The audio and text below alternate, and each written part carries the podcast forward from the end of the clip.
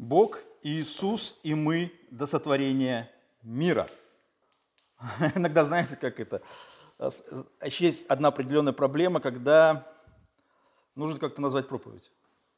Это тоже такое, знаете, рождением, как это, знаете, как рождение э, идеи, рождение младенца, рождение, как это Павел иногда говорит в своих э, проповедях – я в муках рождения там рождал вас. Вот каждый раз это нечто что-то такое, скажем, приключение, знаете, своеобразное, да? Это первое. Второе, э,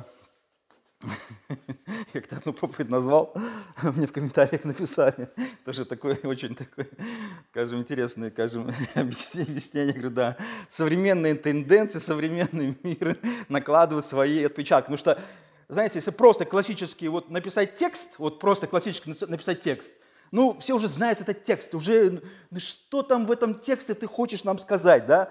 Как, э, как написано в Новом Завете, да, что ты там еще по нашим, в наши уши вкладываешь, да, что ты еще от нас хочешь. А вот когда что-то вот пастор Георгий сегодня назвал, там, там да, такое проповедь, все будут интересно, а что это такое, а что это такое? И, может быть, будут смотреть, слушать и вникать, и это привлечет внимание, понимаете, такой интересный момент, потому что есть определенные, а, скажем, тексты или определенные темы, которые очень сильно привлекают внимание. Например, строительство третьего храма будет или не будет. Огромное количество там интересов или просмотров, да, или там касаемо Израиля, сразу у людей интерес появляется. И вот какие-то темы вот людей вот буквально будоражат, потому что обычные классические тексты уже никого не впечатляют, поэтому приходится заниматься э, э, марк, таким определенным э, маркетингом, да, или как э, вчера прочитал историю, как один э, миллионер написал книгу, и никто не покупал эту книгу. И он э, написал объявление в газете, что ищу девушку, похожую на ту, которая как раз упомянул героя своей собственной книги. Вот хочу найти девушку, имени которой такой-то в такой-то книге. И через неделю эту книгу буквально там раскупили все. Потому что все хотели знать, что там за девушка, которая должна соответствовать вот этим, э, скажем, ожиданиям этого красивого миллионера.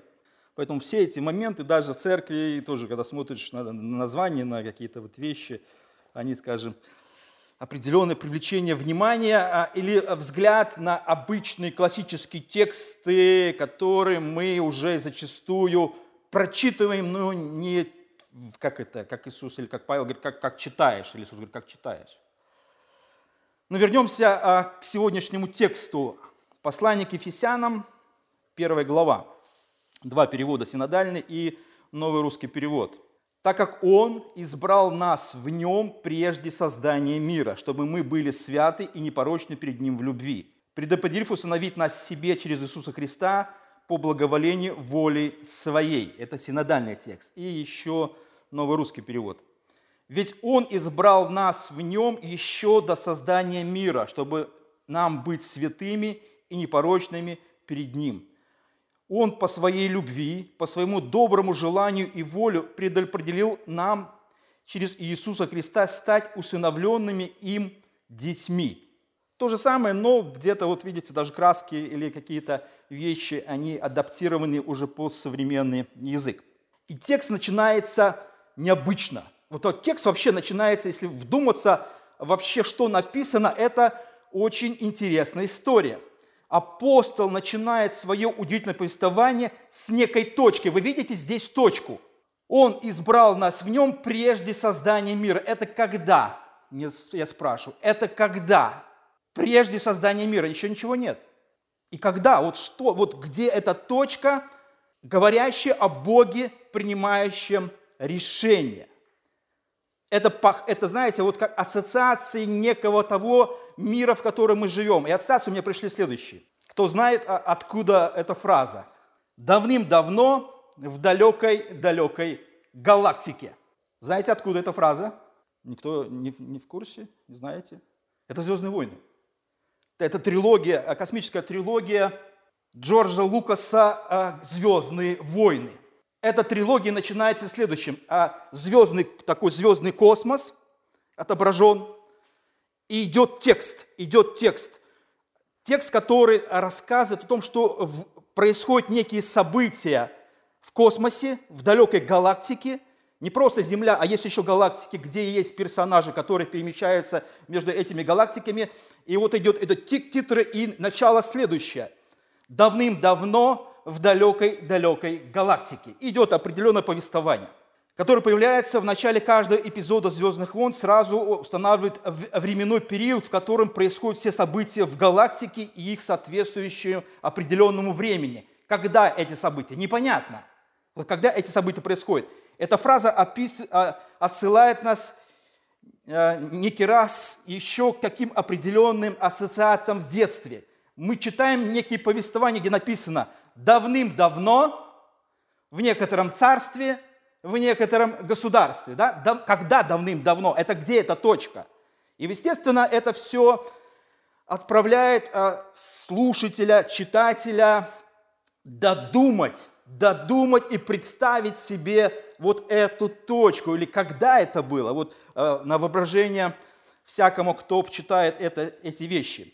И таким способом авторы намеренно рвут все связи с реальными историями, событиями, окружающим пространством, показывая, что истории могут описывать события в далеком прошлом или в далеком будущем. Давным-давно давным-давно. Это как уже из песни, да? Давным-давно. Это вот некое повествование. Э, и поэтому Джордж Лукас из «Звездных войн» а, намеренно оставил зрителю возможность додумывать детали. Потому что вот этот текст и космос, оно будоражит. Оно будоражит. Меня в детстве это будоражило. Вот эта музыка такая, знаете, космос, всегда будоражил космос. И текст. В этой далекой галактике что-то происходит. Когда непонятно. Нечто подобное делает апостол Павел. Апостол Павел начинает свое повествование тогда еще, даже не, даже это не как Лукас, да, это галактика существующая, а тут нет ничего. Ничего не существует, понимаете? Нет еще ни времени, потому что времени нет. Время еще можно, а, скажем, определить как что-то существующее, да, что-то движущееся, что-то а, физически, скажем, являющееся во Вселенной, но этого ничего нет. Нет движения Солнца, как время определяют, да, Луна, которая движется, там, там Земля движется, вот это все, все вещи, что-то все движется, это движение определяется как период времени. Да? А когда ничего не движется, ничего не существует, ни времени не существует, ни галактик, ни Вселенной, ни Луны, ни звезд, ни Солнца, ни Земли. Ничего нет. Вот просто ничего не существует. Понимаете, что описывает нам Павел? Но в этом описании он описывает, что существуют некие – некий кто-то. Возвращаемся к первому слайду. Кто существует вот, вот в, этом, в этой точке, я не скажу даже Вселенной, потому что Вселенной нету. В некой точке. Где эта точка? Что это за точка? Да? И в этом описании а, Павел делает грандиозное. Он называет тех, кто существует. Он, то есть Бог Отец, избрал нас, то есть мы, мы уже есть в этой картине, в этой реальности, и в нем, то есть Иисус, Божий Сын. Бог Отец, мы и Божий Сын. Вот три, кто существует в этой точке, когда нам описывается давным-давно, давным-давно. Довольно, довольно необычно. Это Бог Отец, Бог Сын и те, кто уже есть. Ну, кого-то еще нет, нас еще нет, которые описаны здесь. Нас еще не существует, но мы есть. Мы есть, мы произнесены мы в планах Бога, мы описаны вот в этой точке, когда нас еще нет. Это довольно интересно. Существует в реальности Бог, о Боге можно сказать, Бог всегда есть. Нельзя сказать, что Бога нет. Бог всегда есть. Бог – это та категория, которая всегда есть. Бог – Отец, всегда есть. Бог – Сын, всегда есть. 13 стих, там речь идет еще в послании к Ефесянам. А, Бог – Дух Святой. Вся Троица существует, она есть всегда а некие мы, нас еще нет, а, а нас уже сказано, и мы уже как часть некой будущей реальности. Представляете? О нас сказано, а те, кого нет, но мы есть. Мы есть, если мы произнесены Богом, значит мы существуем. Знаете, это как э, философия, да, если я, как там, вот это я, вот это я, если, да, если я есть, то я, там, я произношу, то я существую. То есть это некая реальность, которая описана а, в нашем контексте того, что что-то когда-то давным-давно существует. Бог, Отец, Бог Сын, ну, по крайней мере, э, четвертый этот стих, и мы. Вот что здесь описано? Здесь описано довольно интересно и глубоко. глубок, глубокие мысли. И все эти вещи нам а, говорят о довольно, скажем, впечатляющих и нужных вещах, которые мы тоже, вот, как сегодня пастор Георгий говорит, чтобы что-то не потерялось, что-то не ушло из контекста и осмысления. Осмысление – очень важный момент. Потому что иногда, когда мы проскакиваем, мы упускаем очень важные вещи. Потому что эти важные вещи, они влияют на дальнейшее наше мышление, на наше богословие, на взгляд на Бога, на нас, на мир, в котором мы существуем. И это очень важные моменты.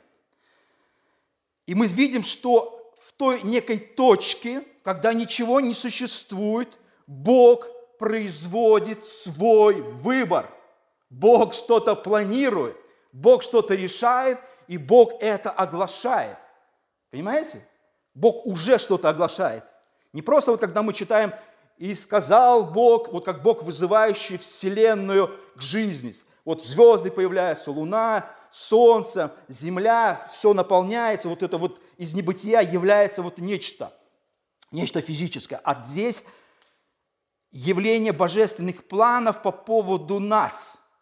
Бог-то есть, Бог не нуждается в явлении, Бог, Он всегда явлен.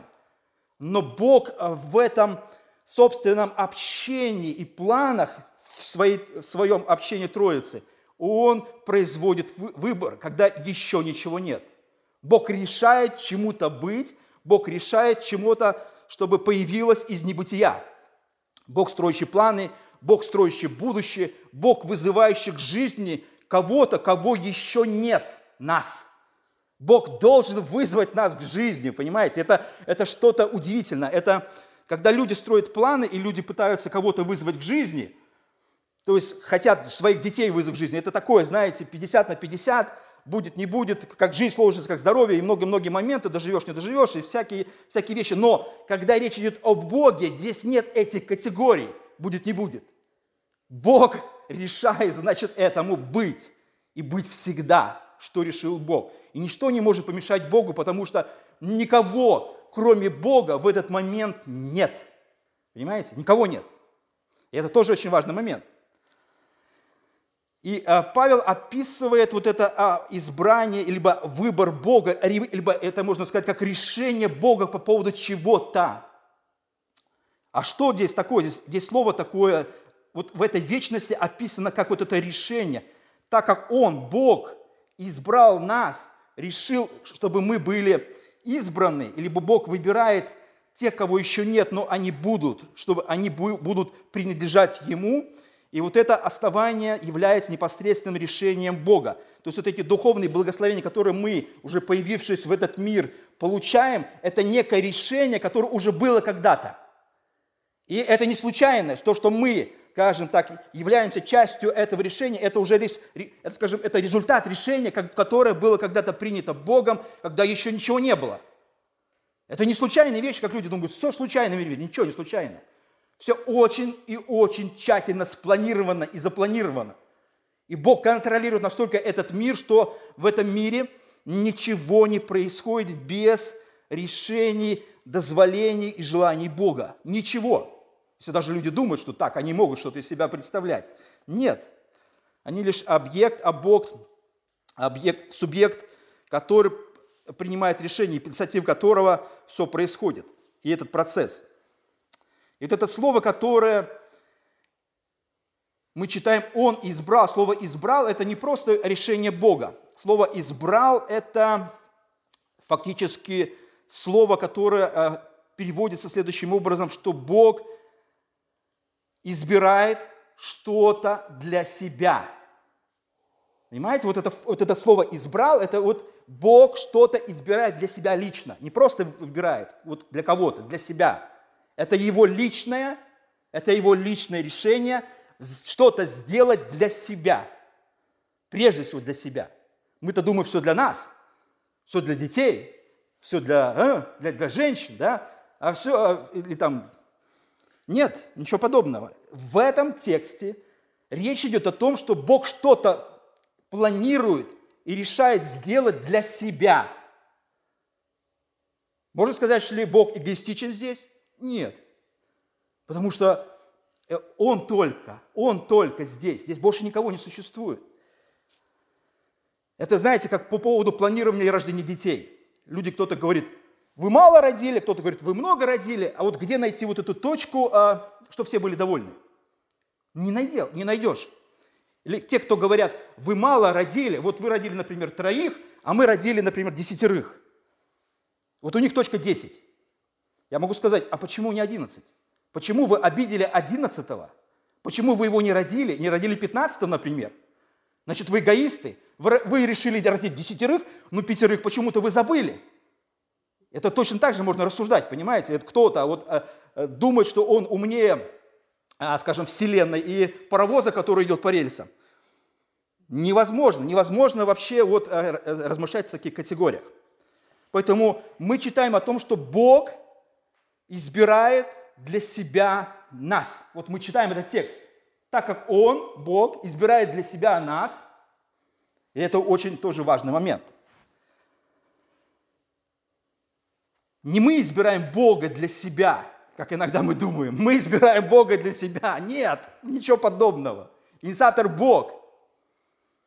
Это не как в любви, когда последнее, вот за кем? Мужчина, который делает предложение, э, он делает предложение, либо последнее слово за женщиной, которая соглашается или нет. Вопрос, да, вот вроде бы и тут, и тут важный момент. Не было этого бы первого предложения от мужчины, и не было бы от женщины решения. И это, поэтому эти двое, вот все равно, они принимающие решения, эти два решения должны состояться в одно.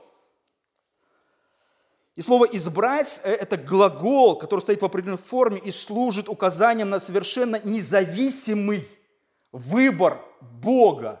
Независимый выбор Бога. Божий выбор ни от чего не зависит. Вы понимаете? Мы думаем, что ничего подобного, ничего подобного.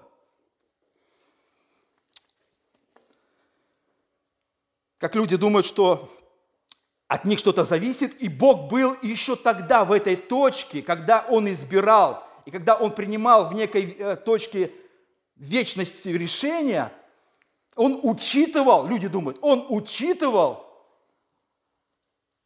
выбор того, кого он призовет к жизни, то есть человека. И люди думают, нет, Бог смотрел из этой точки вперед, и что он видел? Ну, как вы отреагируете, ребята? А правильно ли я принял решение?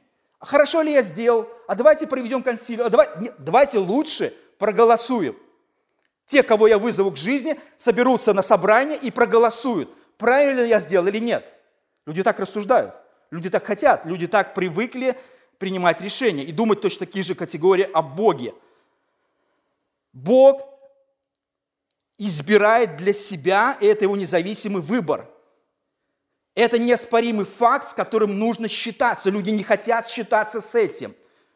Люди хотят управлять и Богом, как некая старуха, которая пришла э, к определенной возможности и попыталась э, управлять рыбкой, которая дала ей этой возможности. Помните, которая говорит, подождите, так, это, так, это, и, и вперед, вот движение, движение. Даже рыбка сказала, ну это же, это же невозможно, как это так? Это перешло уже все красные черты и линии, которые существуют. И вернулась э, в прежний образ жизни эта старуха. Поэтому избрание позволяет Богу быть Богом прежде всего. Избрание или решение, которое Бог принимает в вечности, оно позволяет быть Богом в некой утаенном, а, скажем, времени и пространстве, быть одному и принимать некое решение, на которое никто не влияет. Никто не влияет на это решение, потому что люди зачастую думают, нет, ничего подобного. Мы влияем вот из этого некого будущего на Бога, принимающий решение когда-то в далекой, далекой, далекой галактике. Ничего подобного. И Бог избирает тех, либо принимать решения вызвать в жизни тех, кто прежде еще, кого еще прежде не было.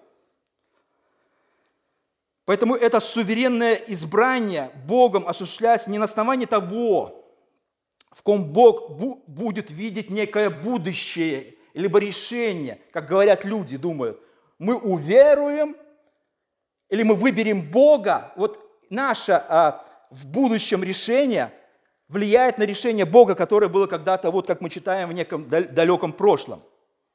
И люди так, так рассуждают. Это было э, решением Бога, вызванное под влиянием, под влиянием, которое Бог видел из прошлого и смотрел в будущего, что люди э, фактически уверуют, и на основании этого Бог будет их выбирать или примет свой выбор. Нет. Бог не видел не веру, а видел сам объект. Здесь, в этом тексте сказано, что Он избрал нас, потому что мы уверуем, и поэтому здесь сказано, Бог избрал нас. Бог избирает человека и личность. И здесь не сказано, на каких условиях, на каком основании и на каких факторах Бог действует. Люди думают, нет, ничего подобного. Божье решение, а, скажем, зависит от человека. И последнее мнение за человеком. Вот знаете, как за женщиной, которая, да, да или нет? За человеком. Люди так думают. Я же сказал, да или нет? Вот люди так думают, вот как эта э, женщина, которая может сказать, а я вот отказала, или я приняла.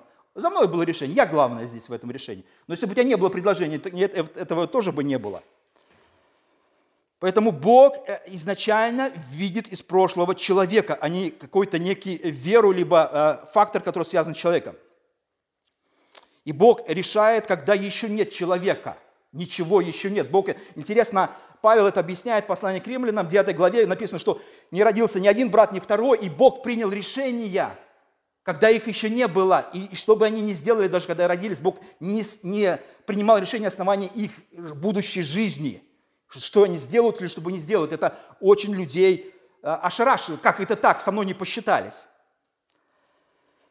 Поэтому Бог принимает решение, потому что Он любит тех, кого Он уже желает вызвать к жизни, кого Он вводит в Вселенную. Он вводит нас в Вселенную, понимаете?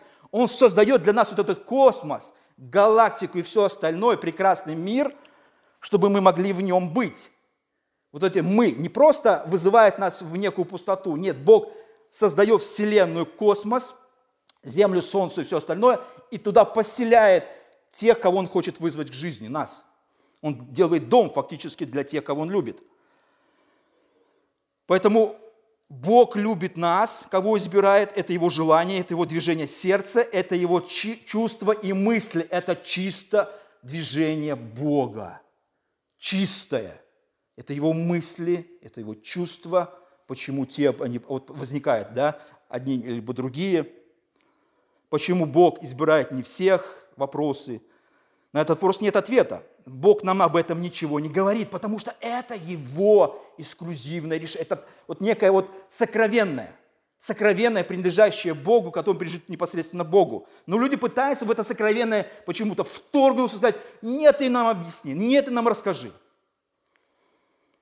Это как я э, на работе что-то рассказал, говорю, вот я вот это, вот это сделал. Сказали,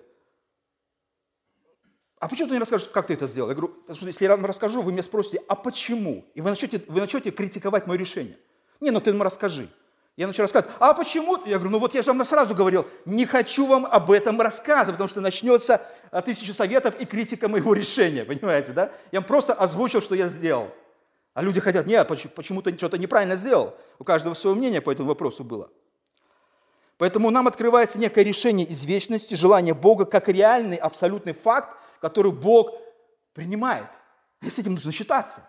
С этим нужно считаться, и это нужно ценить. То есть избрание или решение Бога – это непосредственно дело рук Бога, а не человеческих, не человеческих советов – желаний и решений. Нет, нас нет. Она сказана, но она сказана как о тех, кто будет, но не о тех, кто есть. Расскажите о своем желании, о рождении, э, о рождении своих детей своим детям, почему вы приняли это либо другое решение. Вы же принимаете эти решения, вы же принимали когда-то это решение. А что это вы так решили? А что это вы так решили? Вы же решили за кого-то? За детей-то вы решили что-то? Дети вас, а дети вам давали советы или вас спрашивали? Вы с ними советовались, когда вы принимали решение о их рождении? Была ли у вас такая возможность или способность? Ну, вы сказали, как это? Что это такое? Мы принимаем решение за кого-то. Мы вызываем к жизни того, кого мы хотим и сколько хотим. И сколько хотим.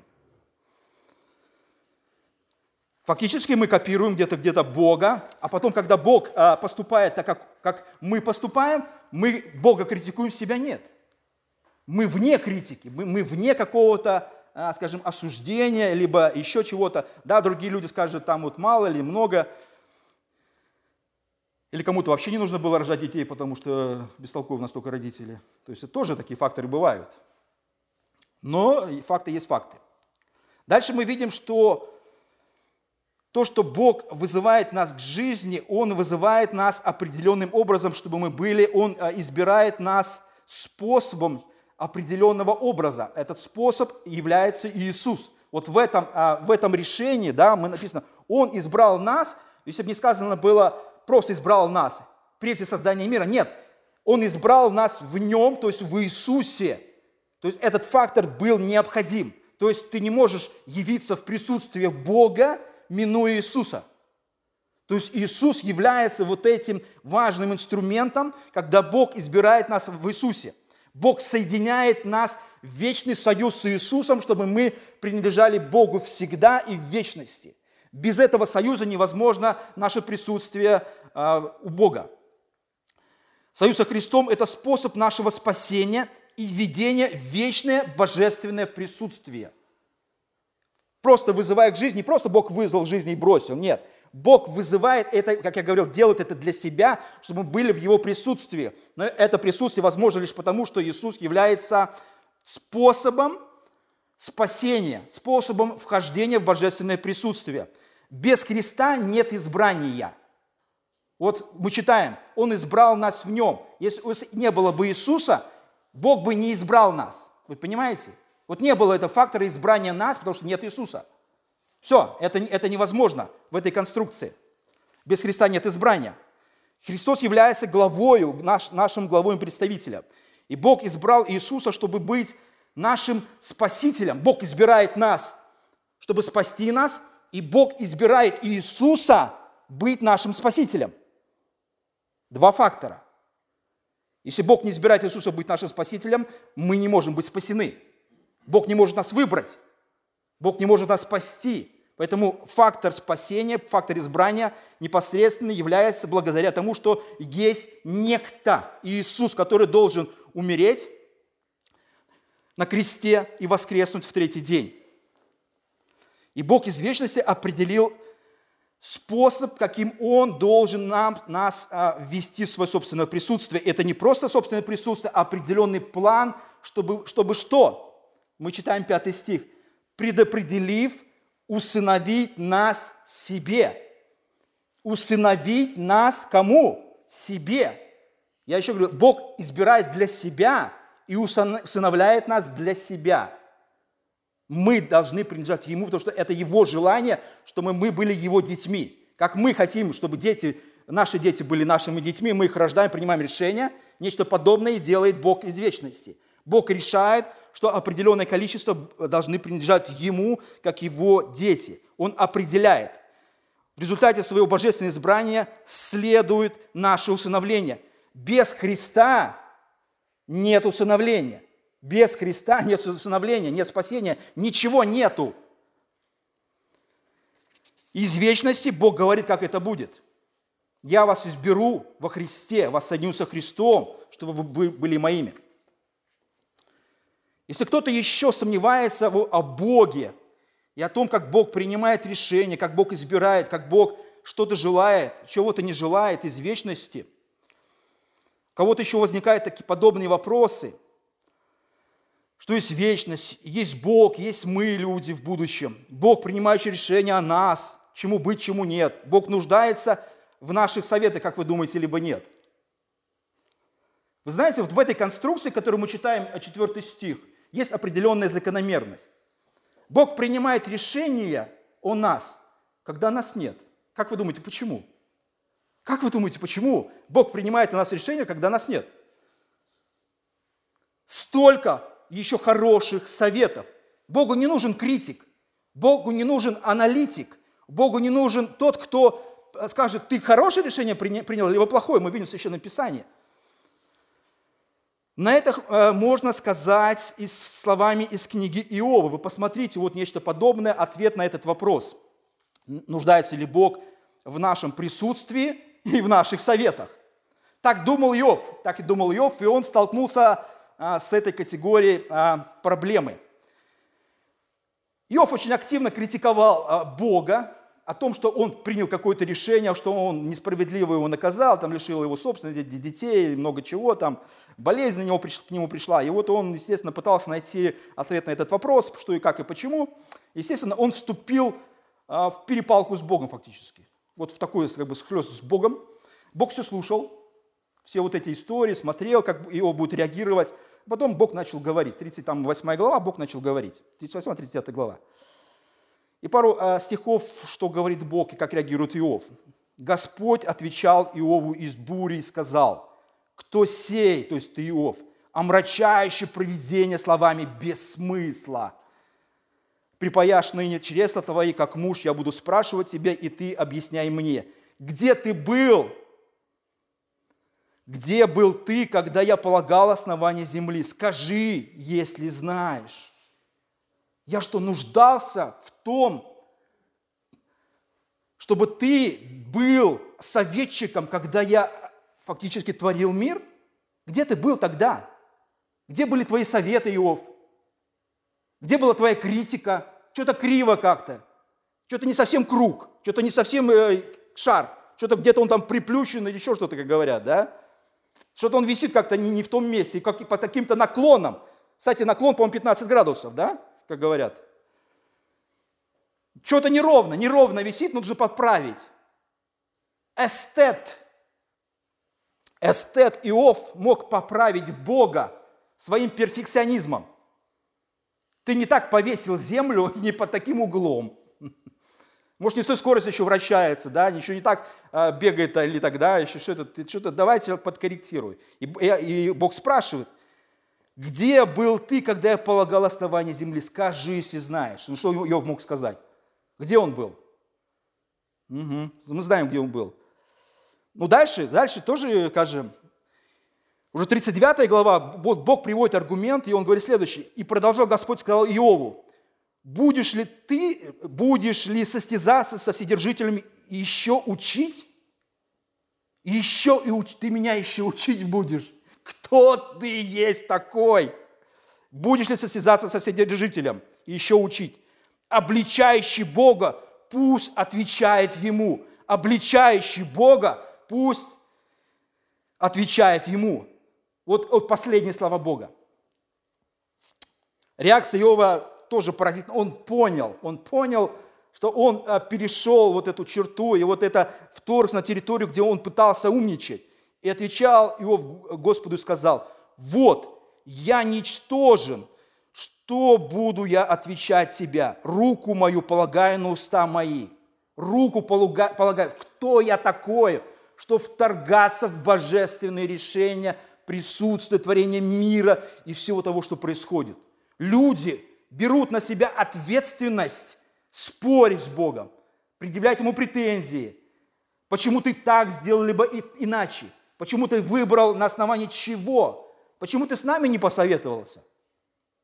Понимаете? Вот, вот так люди рассуждают. Решение за нами последним. Мы принимаем решение. Мы можем тебя принять и можем отвергнуть. Да ладно. Я вам скажу даже больше. Когда Бог принимал о нас, о неких, кого, кого Он спасет, решение, Бог это не учитывал. Бог это не учитывал. Бог точно знал, что мы будем принадлежать Ему. А как это Бог уже сделал, мы знаем как. Как мы здесь очутились? Ну, мы же тут вот, мы пошли, вот мы пришли, мы сказали, мы решили. Ты лишь процесс некого решения, которое Бог сказал, ты будешь принадлежать мне. Как некие мужчины, да, пытаются добиться, скажем, а, женщин, да, чтобы вышла замуж, там, принадлежала ему или еще что-то подобное. Бог так принимает решение. Бог так принимает решение. Поэтому решение последнее за ним – и все, что происходит, потому что Бог так захотел, чтобы Бог захотел, чтобы мы были, принадлежали Ему. Это Его решение, это Его желание. А мы уже лишь просто одобряем, мы просто видим, да, мы благодарим Бога, что мы принадлежим Ему. И мы радуемся, что так, так, так, так произошло в жизни. Что это благословение пришло именно к нам, которых Бог избрал из вечности. Поэтому пусть Бог благословит, чтобы мы смотрели на Бога, смотрели на себя и очень реально оценивали Вселенную, и некое прошлое, которым существовал когда-то Бог. Аминь.